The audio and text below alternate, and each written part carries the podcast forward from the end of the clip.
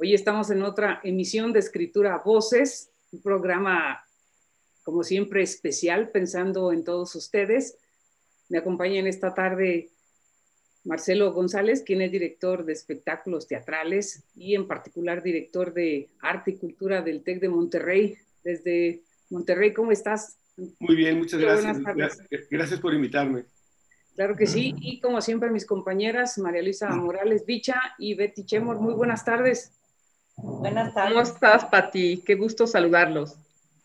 Claro que sí. Y, bueno, pues yo, yo de entrada cuando vi la, eh, el, tiempo que lleva trabajando Marcelo en el TEC de Monterrey, se me vino a la mente preguntarle, ¿cómo llegaste? Porque ya son cuatro décadas. ¿Cuál ha sido tu experiencia?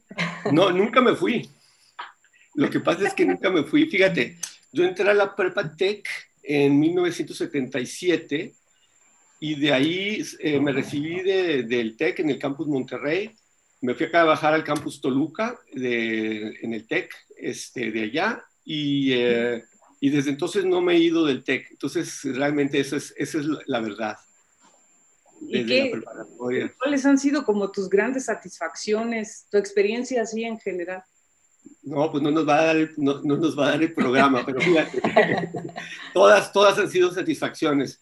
Mi experiencia ha sido, para mí lo máximo, lo máximo ha sido trabajar con los alumnos todo, esta, todo este tiempo.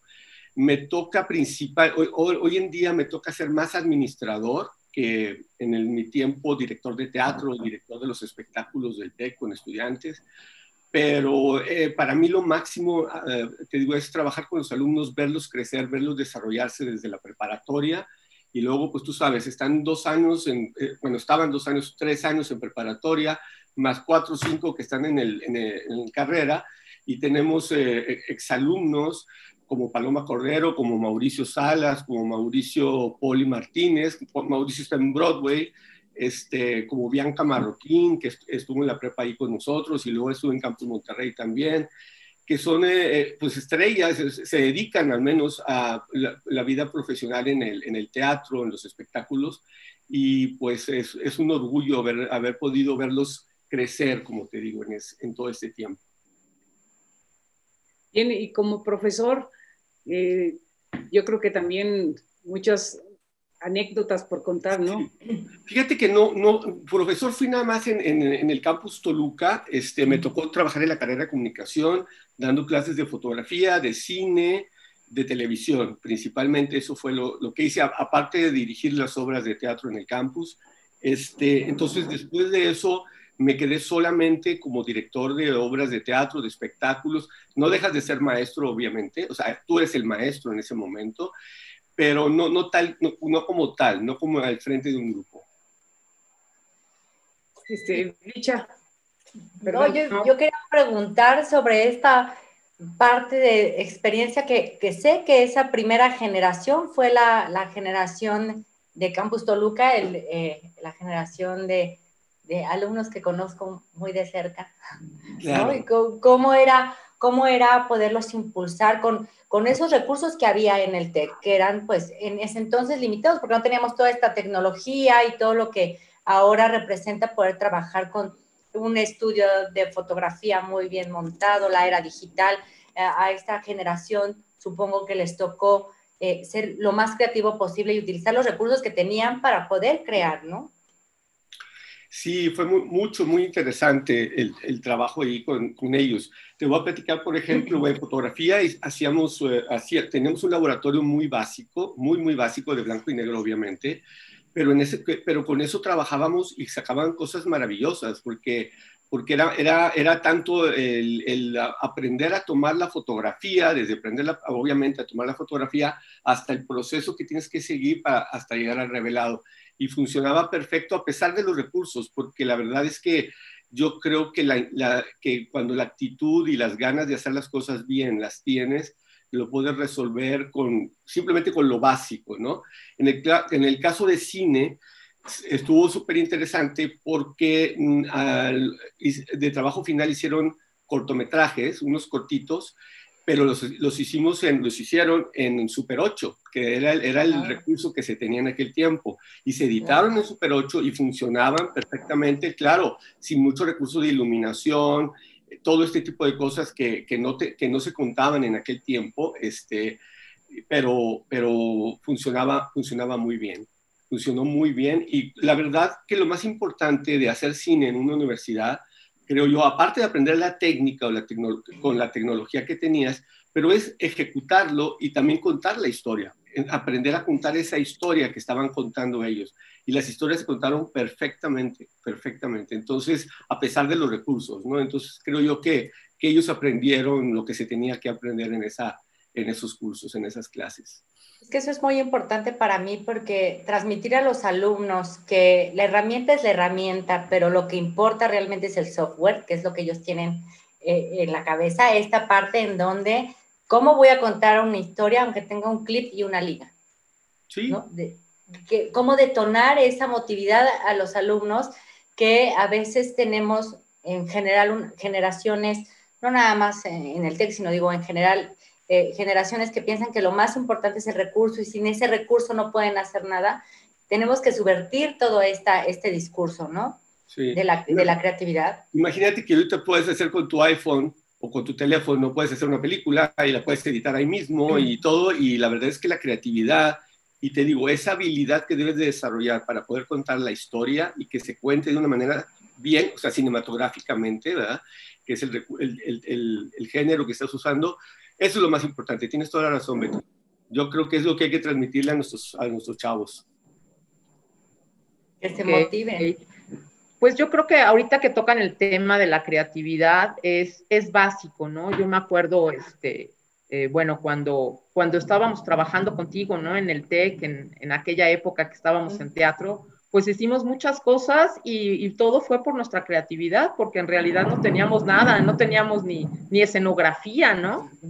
Entonces, en aquella época que empezamos teatro en, en, el campus Toluca, eh, ahorita yo veo a los chicos que montan unas obras padrísimas y que tienen en, en los talleres recursos maravillosos, pero eh, ¿qué tal cuando no tienes más que tres cosas y montas una escenografía y en realidad el, contenido, la historia, eh, los recursos de, corporales, los recursos verbales, ya sea este, pues la comunicación no verbal, eh, hacen que esa historia fluya, ¿no? Y que sea maravillosa. Es, es, más o menos lo mismo que platicábamos con, con Betty, que platicaba con Betty, porque si finalmente tú tienes, no tienes escenografía y tienes nada más la caja negra y tú cuentas bien la historia como actor, es, es eh, quizá va a ser más, más importante ese trabajo que estás haciendo que, que, que, alguien que a lo mejor le está contando con todos los recursos que, que debes de tener y a la, a, la, a, la, a la hora de estar aprendiendo a hacer teatro, se me hace muy importante hacer todo eso. Pero sin embargo, en aquel tiempo se montaban las cosas, yo las recuerdo, las recuerdo con mucho cariño, se montaban con una manera pues muy, muy, se, montaban muy bien. A lo mejor Dicha tenía que llevar, porque ella obviamente estaba en, eso, era mi asistente de dirección, este, eh, llevar una silla de su casa, porque el sillón, el sillón que requeríamos era del estilo que ella tenía en su casa y poníamos ese sillón, pero siempre teníamos los recursos, todos estaban bien entrados, bien entusiasmados en, participar y en, aportar lo que, fuera, lo que fuera necesario. También nos íbamos dos días antes, a la toda la noche, a, poner los, no sé, los bastidores. Hacíamos nosotros los bastidores, clavábamos la madera, poníamos la tela, la pintábamos.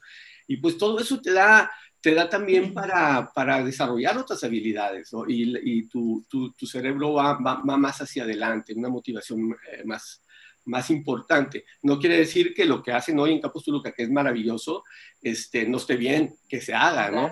son, son, son, maneras diferentes ¿no? de, de, acercarse a algo. Sí, sobre todo esta parte en donde eh, tú como cineasta, pintor, que ahora veo director, administrador, ¿no? Administrar todas estas cosas, lo importante que es la, la cultura, que suena ya como una frase muy dicha, ¿no? Como una frase común, pero estoy convencida de que toda la cuestión en donde los alumnos utilizan o, se nutren de las artes, es lo que puede cambiar un estilo de vida, ¿no? Te puede sacar de muchos atolladeros de depresiones, de muchas cosas, o sea, cómo, cómo las artes eh, te nutren, que los ingenieros dicen, ¿cómo lo hago? ¿Cómo lo hago? Pues no sé, todo, poderte cultivar de todo eso y llenar, nutrir tu mente de qué lo voy a nutrir, ¿no? Siempre preguntarte desde dónde yo voy a nutrir mi mente para lo que sea. Exactamente, definitivamente tienes toda la razón, Betty. Y fíjate que hace poco estaba platicando con unos estudiantes, eh, me, invitaron a platicar con ellos, una plática de café, y, este, y yo les decía, me decían eso mismo, que yo pues Ah, también hago, estoy en el cine, escribo, hago teatro, eh, eh, tengo algo de, de, habilidad para pintar y dibujar. Y les decía que una, uh, una habilidad, vamos a decir, el, hacer teatro me nutre a la pintura y la pintura me nutre al cine y el cine me nutre, o sea, se van complementando todas las artes para desarrollar algo. Y si, como tú dices, las utilizas para ser administrador de una empresa, esa creatividad que tú vas a ganar a la hora de entender el arte, de apreciar el arte, de ver cómo ese artista resolvió eso que, está resolviendo, esa creatividad que te trae, esas ideas que te trae, las vas a usar para resolver tu, tu, tu, tu problema, si es que fuera un problema, o lo, el caso que tengas que resolver en la empresa donde trabajes, en el área que la quieras. Entonces yo sí, sí estoy, soy convencido de que el arte nos, nos, lleva, nos lleva más para adelante, a muchos nos cambia, ¿verdad? Nos da otra, otra, otro espíritu para, para seguir adelante, ¿no? Entonces, este, motivación para seguir adelante. Completamente de acuerdo con lo que dices, Betty. Yo, podría seguir hablando, pero si mis compañeras quieren seguir hablando, tengo muchas preguntas, pero adelante, Pati. Sí, este, yo quería saber, ¿no? Eh, si hubo algún momento en particular donde empezó este gusto por lo artístico y lo cultural. Fíjate que en mi casa mis papás se conocieron en el teatro. Entonces, porque mi, mi, maestro, mi tío Rubén, en paz descanse, él eh, era director, eh, director, de los directores más importantes aquí en Monterrey de teatro y en aquel tiempo, cuando, ellos se, cuando mis papás se casaron, mi papá llegó a audicionar a esa obra de teatro, con una anécdota muy interesante, pero no es el, creo que no se, nos iríamos demasiado en el tema. Este, y ahí conoció a mi mamá que le ayudaba a hacer las escenografías a mi tío Rubén y los vestuarios. Entonces se conocieron, desde ahí te das cuenta de que yo ya venía como predestinado a, lo que hago hoy en día. Luego tengo a este gran maestro que, que fue mi tío Rubén, y pues él me, como a mí me gustaba, mis hermanos se dedican a otras cosas, somos seis en la casa, nadie se dedica a lo que yo me dedico.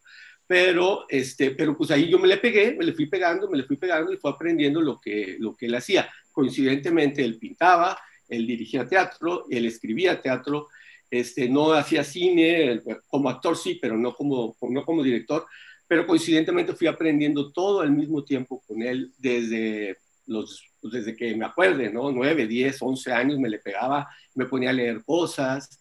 Entonces así, así fue como, como me fue naciendo.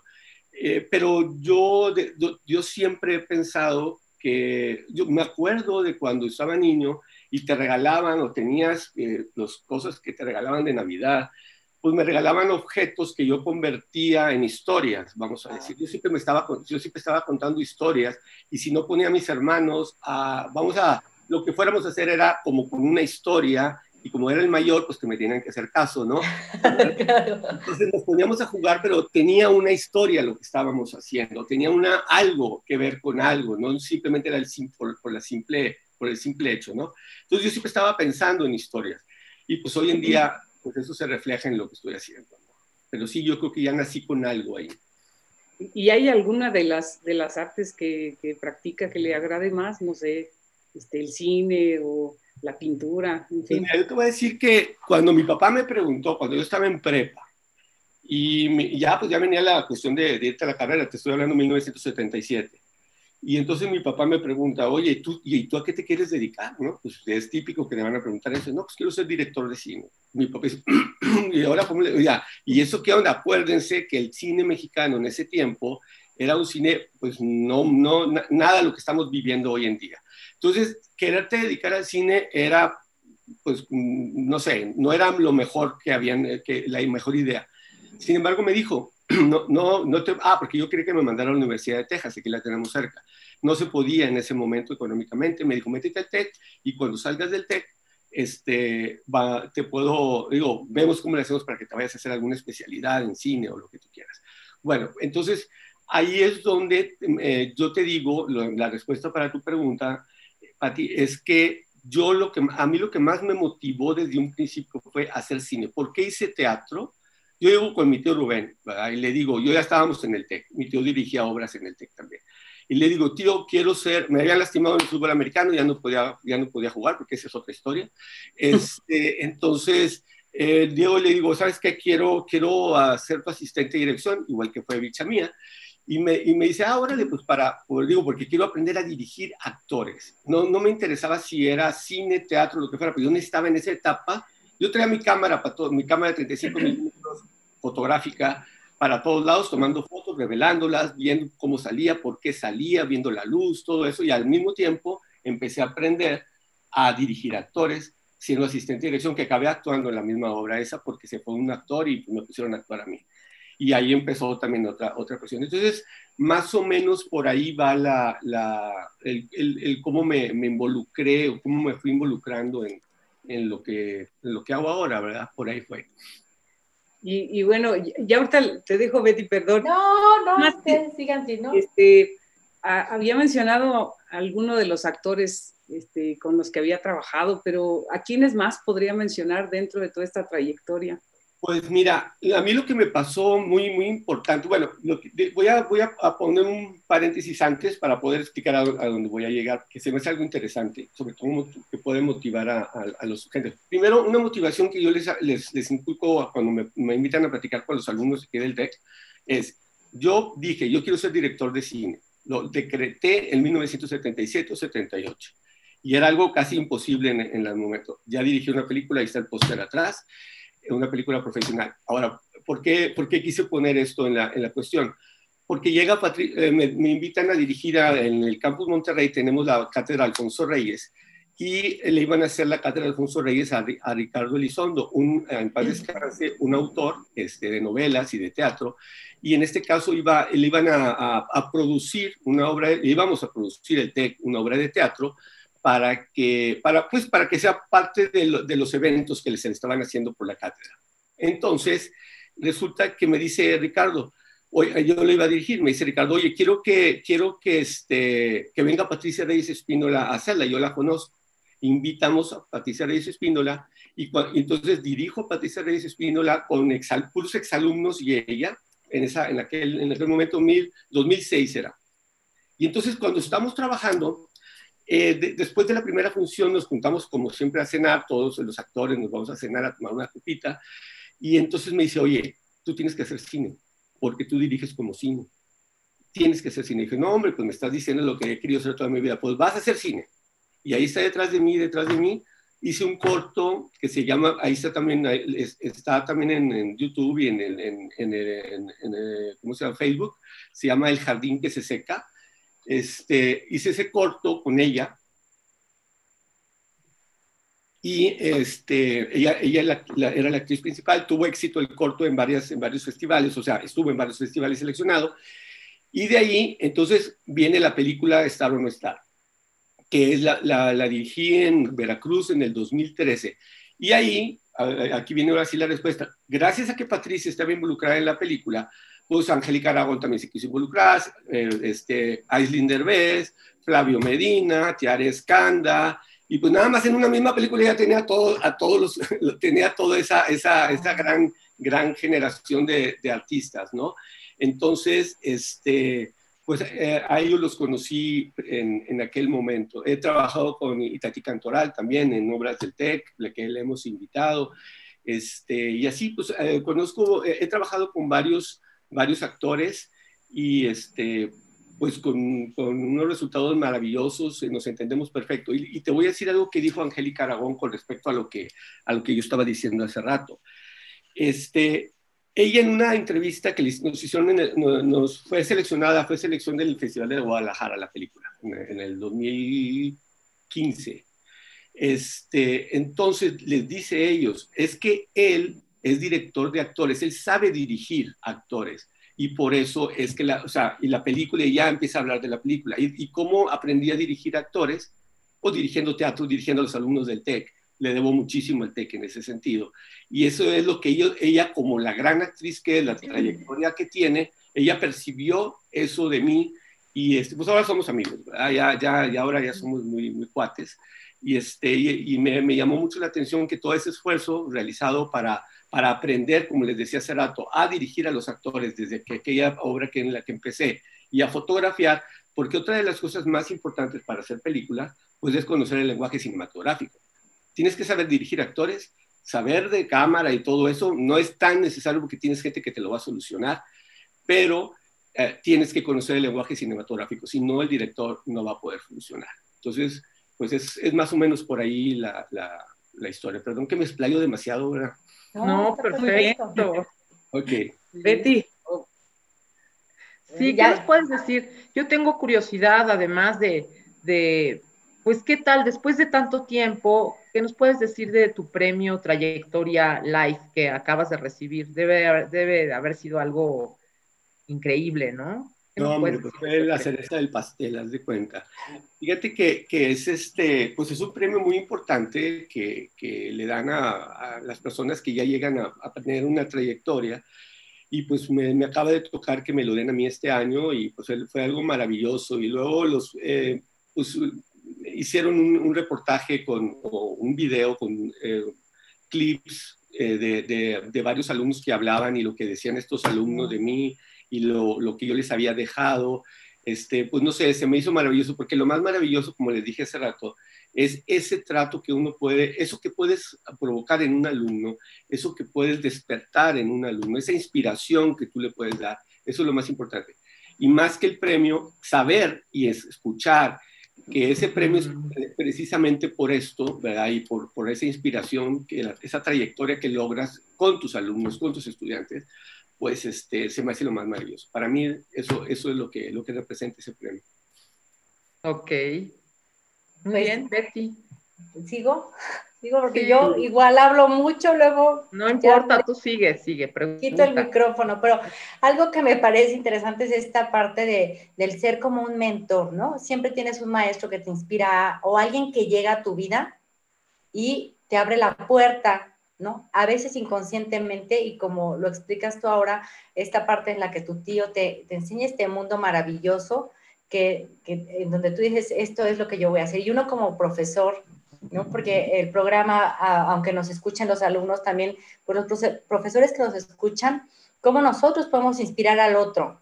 ¿no? ¿Desde dónde parto para que el otro se inspire independientemente de la carrera que sea? O eh, yo siempre le menciono mucho a mis alumnos que no hay que ser elitista, pero solo hay que ser elitista con algunas cosas. Con lo que leo, con lo que escribo, con lo que escucho, con lo que veo. Porque voy a eso mismo, ¿desde dónde empiezo yo a cultivarme? Hablo sobre todo, por ejemplo, eh, directores como Buñuel. Él era un gran director de cine porque tenía todo este back cultural de todo lo que escuchaba, todo lo que leía, de todo lo que, vuelvo a insistir, de todo lo que, lo que se nutría. Entonces, está esta teoría, y lo pongo aquí en la mesa, de tenemos que saber de todo, ver todo y escuchar todo. Y yo creo que no, yo creo que hay que poder elegir qué escuchar, qué leer para seguir creciendo y, y cultivarte. O sea, la, eh, creo que es, la, es lo que yo creo. Si alguien está en contra, pues me puede decir, no estás equivocada, pero creo que es muy importante poder, eh, poder saber eh, desde dónde vamos a prepararnos, ¿no? Hay, hay un bagaje detrás de los directores de cine, de los escritores, de estos escritores que han marcado también la historia de, la cultura. Entonces, no sé qué opinan sobre de esto. Pues mira, yo estoy, yo estoy muy, de acuerdo contigo. No hay tiempo para abarcar todo. Entonces tenemos que ser selectivos en lo que vamos a, en, lo que nos va a llegar, lo que vamos a seleccionar libros, películas, todo lo que tú estás platicando. Yo creo que los maestros tenemos una responsabilidad, sobre todo si estás trabajando con gente de prepa o, o también eh, incluso de profesional, en guiarlos, en, en ofrecerles este tipo de, de pues no sé, de, de, de, recursos o decirles eh, este tipo de libros y escucharlos también a saber por dónde quieren ir, porque este, he tenido alumnos que, oye, ¿qué me recomiendas leer? Por ejemplo, yo me imagino que a todos ustedes les ha pasado Entonces, pues dices, bueno, déjame ver qué le recomiendo, pero de acuerdo a lo, que esta persona, e, esa selección que esta persona necesita hacer, porque a lo mejor le voy a dar algo que lo va a dejar a la página 15 porque no era exactamente lo que, lo que estaba buscando. Y para colaborarle, para ayudarle a colaborar con ese bagaje del cual hablas, Betty, se me hace importantísimo. Pero sí, es, sí sobre todo cuando vas ya siendo más, a, más adulto, más viejito como, como, este, como, como yo, este, ya te vas dando cuenta de que a, a, lo mejor perdiste mucho tiempo cuando eras estudiante y después cuando eras joven eh, en, eso, en estar divagando entre varias cosas, y si te centras un poquito más en lo que, en lo que, en ese, en ese bagaje del que tú hablas, este, se me hace muy importante, pero tienes que tener un guía. Es bien difícil que cada quien lo pueda seleccionar. Y por eso creo que, que, nosotros como profesores somos indispensables en, eso, ¿no? En lo que vamos a proyectar en ellos. Y a lo mejor ni siquiera nos dicen y no nos damos cuenta, pero ese alumno que nunca habló se dio cuenta que esa obra le gustaba y entonces tiene una guía. Ya no importa si, si te dicen o no, sino qué es lo que tú puedes aportar. Y creo que ahí también nosotros como profesores tenemos, pues lo tenemos difícil, porque esto que dices de la observación es importante, ¿no? Observar qué necesita cada uno, que somos únicos e irrepetibles finalmente todos eh, cómo, cómo podemos llegar a eso, ¿no? Sí, sí, sí. Nuestros programas de estudio, hablo del TEC, que es lo que yo conozco, pues vamos a pensar que estás en, estás en la clase de español, literatura o la, que se, como se llama hoy en día, este, y pues hay un programa que tienes que cubrir de libros, ¿no? De, de, ciertas lecturas, pero ahí es donde tú puedes descubrir un poco como, como profe, como maestro, pues por dónde puede ir este alumno y ser un poco flexible a veces en ese tipo de cosas. Eh, a mí me dejó muy marcado, fíjate Betty, me, dejó, me dejaron dos libros muy marcados y de ahí salió, de ahí fue la inspiración para la historia de la película. Oh. Niebla, Niebla de Unamuno me lo dieron a leer Fidel Chávez, un, un gran maestro de Fidel Tech de literatura, que en paz descanse me dio a leer, nos dio a leer Niebla y, y fue porque, porque él decidió que quería que leyéramos Niebla. A mí me marcó el, libro de, Miguel de Unamuno. Y luego Las Noches Blancas de Dostoyevsky. Y entonces en la película, la tesis de la película, porque primero la hice obra de teatro, después ya en la película cuenta diferente la historia, pero la tesis era, eh, la idea era, ¿qué pasaría si se juntara Augusto de, las, de, de, de Niebla, el personaje principal de Niebla, con Nastenka, personaje principal de Las Noches Blancas. ¿Qué pasaría si se encontraran? Ah. Entonces yo creé una obra de teatro en un acto que, que ocurría ciertas cosas ya todavía muy parecidas a las historias, porque lo que yo pretendía era eh, que los alumnos aprendieran o supieran de estos clásicos de la literatura, ¿no? Entonces, todavía tenía mucha parte de, de, las, de las historias que se, como las cuentan ellos.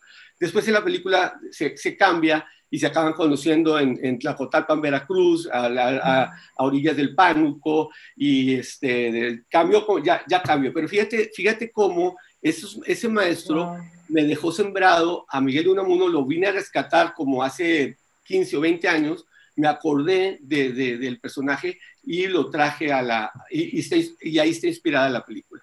Entonces, este, pues sí, lo que estás diciendo ahí está, ¿no? Wow. Pues me encanta porque, y, traer esto, ya prometo es la última, traer estos personajes que no son ni de nuestro tiempo, ni de nuestra época, ni de nuestro lugar conocido, traerlos a, a México y, y, a darles vida aquí, me parece algo increíble. Sí, sí, fíjate que, que quedó, muy, quedó muy interesante eso. Y, este, y pues nos, nos fue bien con la peli. Estuve en cines, en cines a nivel nacional y luego estuvo este, Netflix, no la, no la rentó, la compró por tres años y ya, se, ya, ya, salió de ahí. Pero bueno, esa es la experiencia que yo tengo. Y ahorita pues ya lo que quiero es hacer otra, pero ahorita con esto de la pandemia no hay productores, no hay quien quiere meterle lana a nada. Ya para lo, que yo iba a preguntar enseguida, que cómo han cambiado las cosas la pandemia y, y los proyectos, los planes. Sí, fíjate que, que, sí ha cambiado las cosas porque yo tenía una persona interesada en la producir la próxima película que se llama Vayas donde vayas. Es, me, eh, sería demasiado platicarles este tema y todo, pero, pero tengo otra película ya, en, ya, ya tengo terminado el guion, ya tengo eh, el casting, de alguna manera ya está hecho también. Este, y tenía, tenía una persona interesada en, en aportar en la, la, parte económica. Y con eso me dijo, no, pues sabes que ahorita no sabemos ni cómo vamos a acabar, ni cómo vamos a quedar. Y, este, y entonces pues estamos, estamos detenidos. Sí viene a afectarnos, pero fíjate, fíjate que eh, pues eh, ahorita yo, yo, también, yo estoy escribiendo novela y estoy escribiendo cuento, este, y resulta que ahorita le platicaba, una, nos echamos una llamadita, Biche y yo en la mañana, y le platicaba que ahorita me ha, me ha dado para estar escribiendo mucho, porque trabajo en el TEC, eh, pues digamos que todo el día, así como estamos ahorita por Zoom, pero me levanto temprano y me da más tiempo porque no me tengo que trasladar al TEC. Y me da más tiempo y luego me da más tiempo a la hora de la comida por lo mismo y me da y en la noche pues no sé como no como estoy aquí en la casa estoy tratando de no salir a, salir el mínimo entonces me ha dado mucho tiempo para para escribir seguramente voy a tener otra novela, estaba ya terminando una novela, otra novela terminada y voy a tener esta serie de, pues, le llamaría yo relatos, cuentos cortos, 11 cuentos cortos, seguramente lo voy a tener para diciembre. Entonces, pues sí, sí, sí ha afectado para ti, pero por otro lado, si le buscas la manera, creo que, que te da para hacer otras cosas que luego puedan ayudar a, a pues no sé, a hacer cine o hacer otra cosa, ¿no? ¿De, de dónde tanta inspiración y tantas ganas? Pues Teatro, cine, pintura. No, es que lo que pasa es que no, no me, eh, es lo que dije hace rato. Después volteas para atrás y te das cuenta que perdiste mucho tiempo. Y, lo, y ahora sí como Marcel Proust estoy en busca del tiempo perdido. no, la estoy volviendo a leer, ¿eh? La estoy volviendo a leer. Ahorita estoy leyendo en busca del tiempo perdido otra vez. Porque y, más o menos, danos un adelanto de qué tratan tus historias un adelanto de qué tratan tus historias, las, las que ah, estás escribiendo. No, no puedo. Ay, ¿cómo? Sí, es, es, sí, bueno, este platícanos el género, el, qué, qué tipo de historias son, no sé, algo como para que nuestro público se anime y cuando salgan las compren de inmediato. y que la venga a presentar al programa. Principalmente, claro, que las venga a presentar ojalá compren la que me están publicando. Me van a publicar en España la, novela de la película Estar o no estar ahora en primero de octubre. Mm. porque la tuvimos, se iba a publicar el 11 de junio aquí en México, pero pues por la pandemia no se pudo publicar, lo que dice Patti, pues ahí, me afectó, pero la pasamos para el año que entra. Y Audible este, de Amazon no quiso esperarse hasta el año que entra y entonces lo que la va a empezar por España en, en audiolibro ya está grabado, se publica el primero de octubre y luego este, para todos los países de habla hispana. Pero lo que estaba diciendo Bicha, les voy a decir que eh, el nombre que le, que le, estoy poniendo, el nombre, como se llamaría el libro, se llamaría Fugacidades y Difumancias. Y lo que estoy tratando de hacer, que también lo exploro mucho en, la, en, el, en el Estar o No Estar y en Valles donde me gusta mucho explorar esto, es esos momentos que, que tú estás pensando, ¿sí? O sea, que, que, que ya ves que ahora, con, ahora cuando estamos muy de moda la meditación, y yo batallo un chorro para controlar mi mente, siempre se me está yendo para un lado y para el otro. Y esos momentos que estás pensando, que se te está yendo, si, si los, como es una reflexión, o sea, los personajes, el personaje principal, este, de pronto se va en ese pensamiento y luego, y luego regresa y trata de retomar lo que estaba haciendo. Y se me hace muy interesante, por eso se llama fugacidades y difumancias. Está todo como, como abstracto ahí dentro de, de, los, de los temas, ¿no? Eh, en una, hablo de un evento que ocurre en la Catedral del Mar en España. Le estoy tratando de poner, por ejemplo, la Catedral del Mar, o este, otra se llama eh, eh, Noche de Paz, que se, trata acerca de un momento en, un momento en una trinchera el día de Navidad, le, están está escribiendo una carta a su esposa, este, este personaje, y así, bueno, pero principalmente la idea es esa parte de la, de la fuga de la, del cerebro en los momentos, en estos momentos, ¿no? que se te está yendo y no lo puedes agarrar. Por ahí va. Está bien difícil de explicarlo, las tienen que leer. Claro. Bueno, pues justo acabas de responder. Eh, estaba leyendo aquí en, en, vivo, está la transmisión del programa, y por ahí nos pregunta Ceci, Ceci Portilla, que la conoces bien, está viendo el programa, o sea que la puedes mandar saludar. ¿Cómo estás, Y ella justo preguntó lo que, lo que estabas comentando, ¿no? Que tú tan inquieto, que si te vas a jubilar, ¿qué, qué planes tienes, ¿no? Para después, ya nos platicaste lo de, lo de los cuentos, ya nos platicaste eh, algunos de tus planes, pero bueno, pues ella tenía esa inquietud, ¿no? Que tú que eres tan inquieto, ¿qué vas a hacer? Lo que pasa es que creo que necesito ah, precisamente ese, eso del tiempo, ¿no? De la, de la cuestión tiempo y de lo que tú quieres lograr y lo que quieres hacer. Y me encanta el tech, me encanta trabajar, pero hoy en día mi trabajo se convirtió en un trabajo muy administrativo. Este ser director de, de, este departamento, de este campus tan grandotote y de toda la región norte, me ha llevado a tener que dejar mucho esto de la escritura y de la dirección y no, no, no puedo estar en contacto con los alumnos simplemente. Entonces, lo que, yo, lo que yo quiero lograr es volver a recuperar esto que tenía antes de, ser, de, este tipo de puestos administrativos, que es, pues, a lo mejor dirigir obras en el TEC, dirigir obras también profesionales, eh, hacer películas, o sea, dedicarle el tiempo a todo esto que les estoy platicando, a la pintura también, ojalá que pueda por ahí eh, hacer algunas cosas que se me, se me hagan interesantes en la pintura. Y simplemente si no, como les decía hace rato, eso me va a dar porque pintar se parece mucho a escribir. Tú pintando, escribiendo tienes que pintar lo que estás, lo que estás queriendo que el espectador vea. Y pintando, o sea, yo lo relaciono muchísimo, ¿no? Entonces, este, bueno, Ceci, pues eso es, eso es más o menos lo que, lo que quiero hacer. Quiero hacer un chorro de cosas, o sea, no me voy a ir a, Qué bueno. a aquí en la casa a acostarme, no para nada.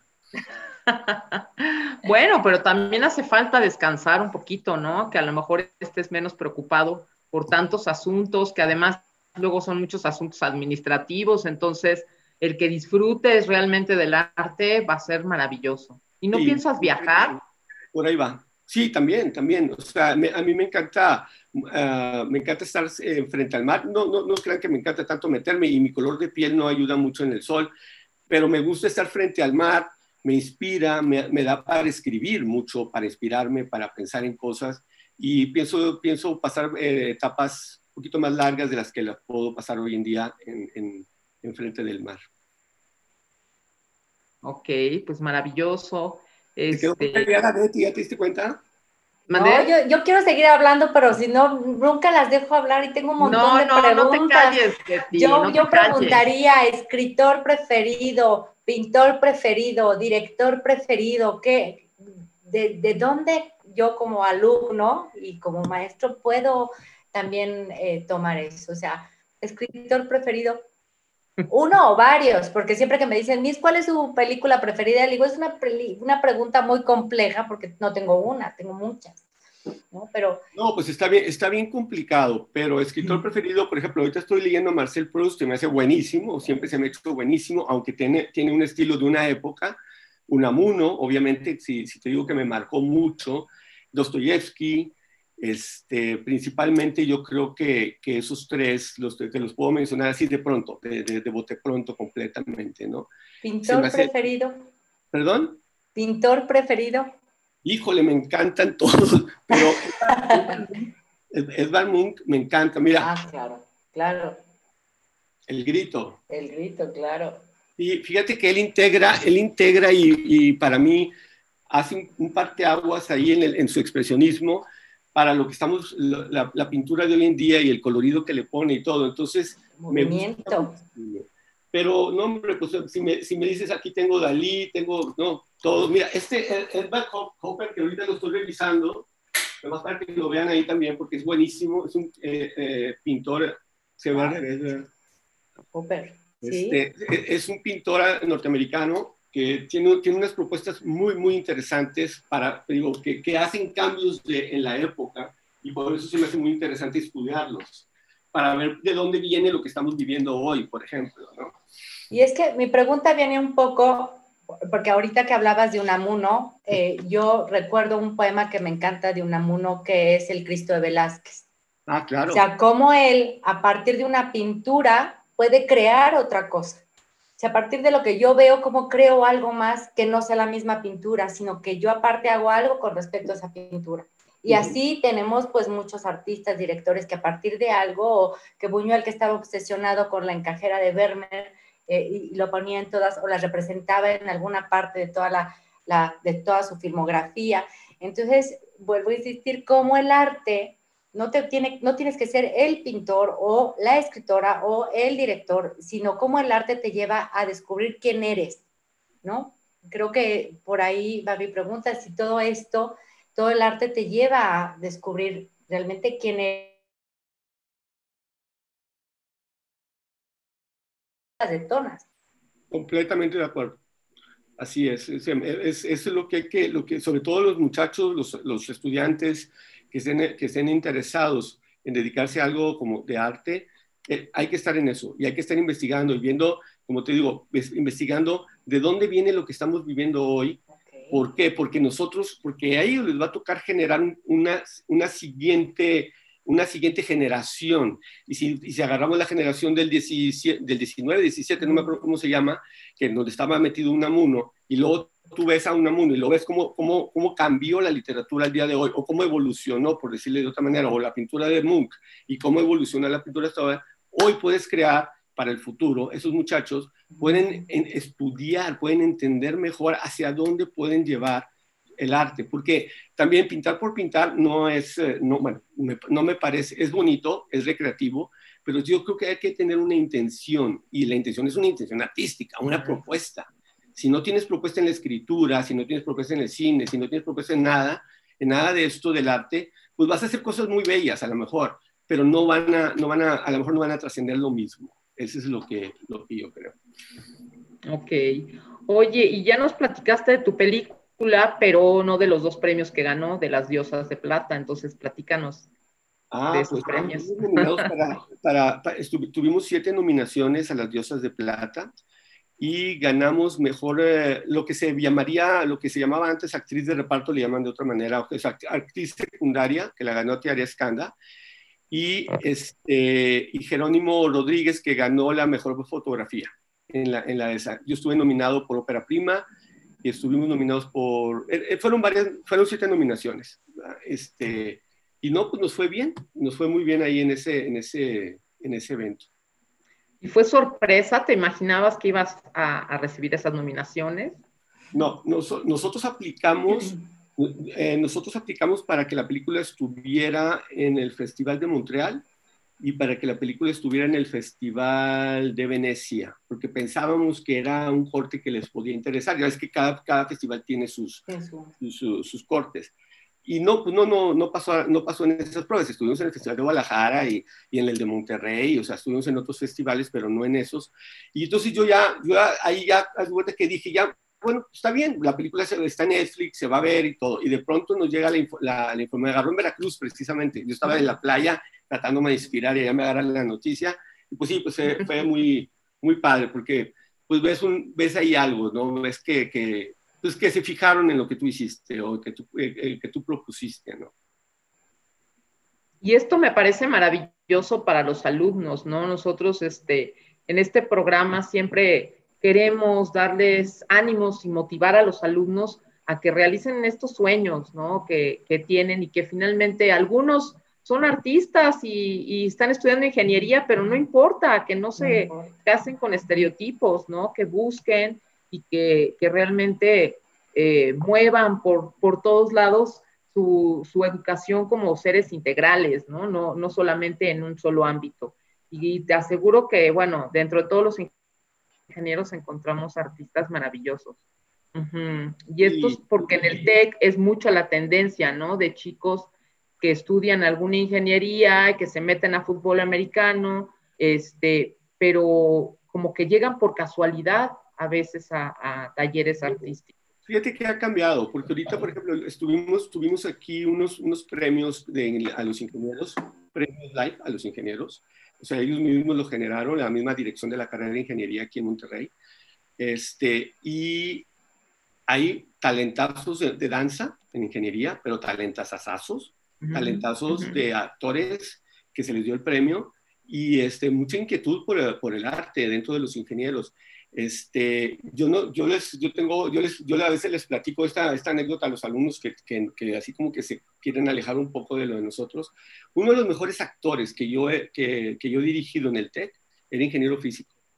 Y yo no sabía, o sea, llegó ahí y pasó las, las veces y luego me doy cuenta que era ingeniero físico, tenía una creatividad tan especial para lo que hacía, para actuar. O sea, encontraba unas maneras para, para expresar lo que le estaba el director pidiendo, bien interesantes. Entonces, pues yo sí, y aparte ahora con todo lo que, te, bueno, estoy hablando de, de, mi, de, mi, escuela, el TEC, pues ahora con todo esto de lo live y todo, que es cursar eh, parte artística, pues ahí se pueden dar cuenta si lo que les pueda buscar, ¿no? Y no significa que dejen su, su pasión, o sea, no, no, significa que tenga, eh, que eso es importante, ¿no? No, yo creo, que, yo creo que en este momento no, eh, en un momento que el muchacho está de estudiante, lo que hay que motivarlo es a que continúe la carrera. Por ejemplo, Mauricio Salas, el papá fue y me dijo, oye, ¿tú crees que mi, mi hijo se quiere ir a Broadway? Está trabajando en México en OCESA, es de los, de los principales siempre de OCESA, José el Soñador, etcétera, etcétera. Este, me, me, dice, ¿qué me recomiendas? ¿Lo dejo que ya se vaya y le, que se vaya a hacer un curso? Le dije, no, yo hablé con Mauricio y le dije, ¿sabes que Termina tu carrera. Porque nunca sabes qué va a pasar más adelante y puedes combinar tu carrera con el arte hasta que la terminas y ya terminando la carrera te vas a, a, lo que tú necesitas. Terminas la carrera a los 21 años, ¿no? 21, 22 años, o sea, apenas está, estás en el mero momento para, para la mayoría de, de, de, lo que se hace y te da una seguridad de que tienes una carrera porque el arte es bien incierto económicamente. Estamos hablando bien bonito, ¿eh? No, sí. Pero de la mayoría de las cosas que yo les he platicado, no me dan, no me dan para vivir. O sea, eso es algo bien importante que qué bueno que estoy tocándolo, qué bueno que me, que me acordé de tocarlo, que, lo, que siempre lo quiero tocar. La mayoría de las cosas de las que he hablado no me dan para vivir. Entonces me da el TEC, me da mi trabajo, por, por lo cual yo estudié en el TEC, este, y pues es un consejo. Y ya cuando, te, cuando tú eres, eh, vas, este chavo que es súper bueno, esta chava, este chavo que son súper buenos para lo que hacen, van sustituyendo poco a poco la carrera con la parte artística. Y ya, te quedas de, te quedas de artista, pero sí les, yo les aconsejo que se vayan conservadores, a pesar de que a lo mejor me escuchan muy, con mucha así, mucha motivación, como dicen ustedes, o mucha este, eh, entrega para lo que hago, hay que ser conservadores en esa área, porque pues es, es, de lo que vas a vivir. Yo quería preguntar si, este, si, lo suyo fue un sueño, ¿no? En general, todo esto, y, a los chavos que van empezando y que tienen ganas de hacer las cosas, ¿cuál sería eh, la recomendación? Este, pues que, que nunca dejen de, de, soñar y de creer en lo que, y que busquen, que busquen, que, que enfoquen a dónde quieren llegar. Y puede ser en la ingeniería y en la administración, en lo que quieras. yo lo, lo hablo del arte, que se enfoquen si, si, les recuerdo ahorita la frase de mi papá, de lo que mi papá me preguntó, ¿qué quiere ser de grande? Director de cine. Y mi papá dijo, no, de eso no va a vivir, y ahí tenía razón, ¿verdad? Entonces termina una carrera, es el mismo consejo. Yo digo, el sueño, yo tengo mi sueño de ser director de cine, me enfoco en eso y veo cómo puedo llegar, cómo puedo llegar dirigiendo actores. Me meto a dirigir actores de teatro en el, en el TEC. Este, tomando fotografía, eh, entendiendo bien la fotografía, aprendiendo el lenguaje cinematográfico, vas trabajando a la par con lo que estás haciendo, lo vas, lo vas envolviendo para llegar a algo que es complejo, la verdad, ser director de cine. Es complejo porque no hay muchas muchos, este, oportunidades. Es un poco más sencillo ser director de teatro, ¿verdad? Entonces yo digo, nada más que se enfoquen y que no pierdan ese sueño. Si lo tienen, si realmente lo quieren hacer, que hagan todo alrededor de ese sueño, que, lo, que vayan haciendo logros alrededor de ese sueño y un día se les va a presentar. Pues creo que acabas de, ahorita estoy viendo una pregunta que, que, hacen en nuestra transmisión en vivo y me encantó Ana Montes, no sé si será alumna o a lo mejor hasta la conoces, porque dice, ¿cómo empezar para ser como tú? pues, me encantó.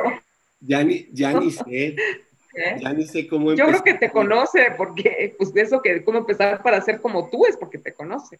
Sí, seguramente. Este, no, mira, pues yo creo que pues lo que estamos platicando, ahorita con lo que respondí la pregunta de Patti, yo creo que, que, es eso, es soñar, quererlo hacer y, y, estar siempre investigando, siempre viendo, volteas, volteas a ver, digo, si quieres ser pintor, volteas a ver una pared y dices, ¿qué, puedo, qué podría hacer aquí? Si vienen a mi casa van a encontrarse que tengo murales en las paredes y cosas, o sea, aunque sea la pared chiquita, ¿qué puedo hacer ahí? ¿Qué puedo lograr con esto? ¿Qué puedo lograr con, con, una, con, con, mi computadora escribiendo y escribo un cuento y a lo mejor no, a lo mejor no lo voy a dar a nadie porque no, no, me parece bueno, ¿no?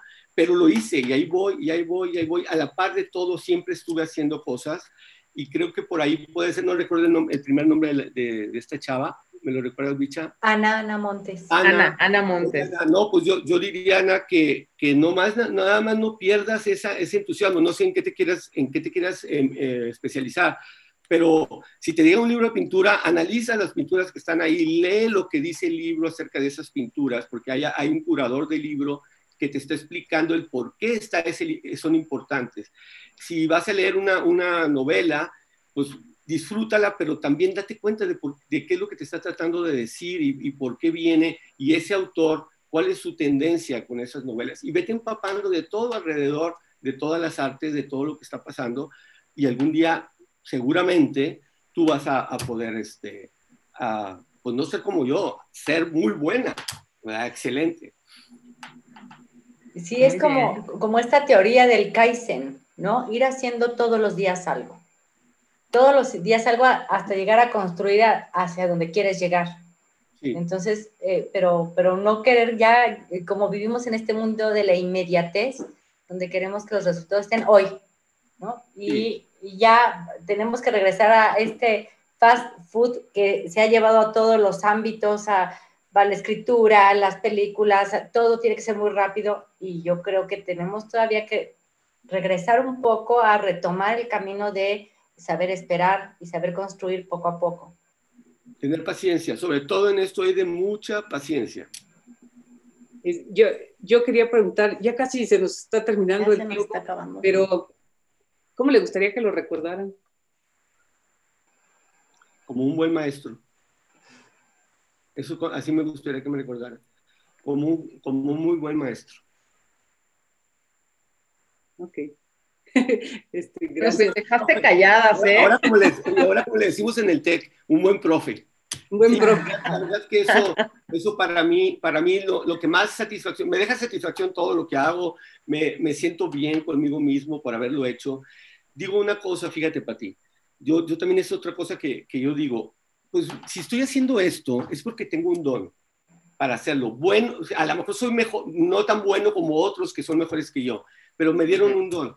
Y la manera y mi responsabilidad antes con ese don que me lo dieron la, una figura divina es explotarlo, es llevarlo a, a, cabo al máximo, al máximo de mis posibilidades de tiempo, de esfuerzo, de capacidades, de todo lo que tú quieres eh, ahí yo, yo, por eso yo estoy entregado a lo que estoy haciendo, porque quiero desarrollarles, quiero cumplir con eh, lo que tengo que cumplir con ese don.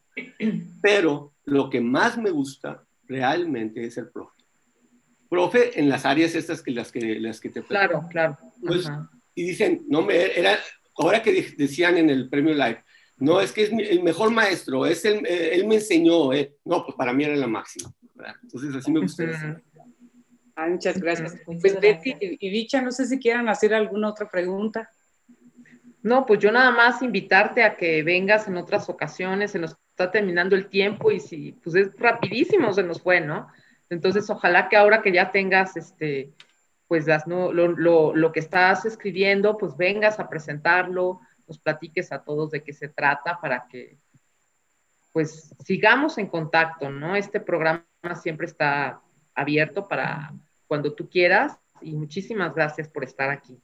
No, muchas gracias a ustedes por invitarme y pues obviamente pues, si mi, mi exalumna y mi gran amiga Bicha me invita, pues aquí estoy con muchísimo gusto. Y si tienen, si de todo lo que yo he hablado hoy, algo que yo pueda mm, colaborar más adelante con un programa que se les ocurra, que yo pueda estar ahí, pues adelante también, con muchísimo gusto este, me encantaría participar. Muchas pues gracias. Sí, muchísimas gracias. Eh, un gusto eh, conocerte. A mí me, me recuerda mi, mi, época, no de estudiante, sino de cuando mi hermano era estudiante sí, claro. y, y, venía con todos los proyectos y demás. O sea, me encanta. Muchas gracias. Eh, lo que nos compartes es súper interesante, sobre todo para, para las nuevas generaciones, que yo creo que son los que van a empezar a construir, van a seguir construyendo el mundo que tenemos ahora. Muchísimas gracias. Muchas gracias. Nos escuchamos en la próxima emisión de Escritura a Voces.